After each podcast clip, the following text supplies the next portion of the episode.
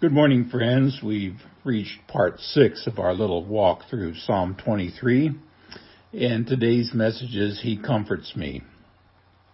The rod and the staff refer to a single instrument.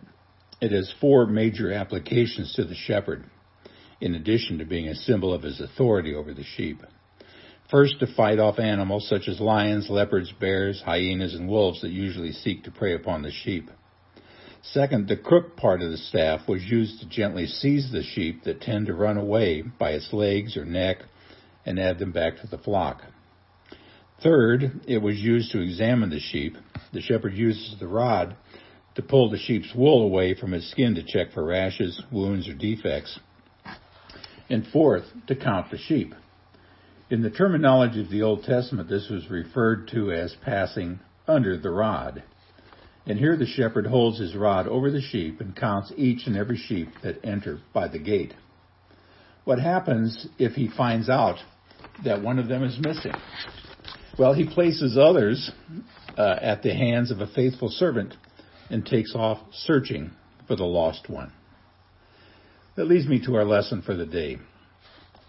The rod and the staff in all four applications brought comfort to the sheep. In our walk with God, the rod is none other than His Word. I mentioned in the beginning that the shepherd's staff is a symbol of authority over his sheep.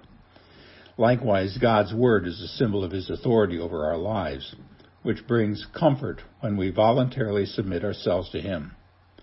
In the light of the fourfold application of the shepherd's rod, first His Word helps us to resist temptations. Read Psalm 119, verse 11. Second, it prevents us from making wrong decisions. Read Psalm 119, verse 105. And third, it searches our hearts. Read Hebrews 4, verse 12. And fourth, it convicts sinners and leads them to the cross of Christ. Read Acts chapter 2, verses 37 to 40.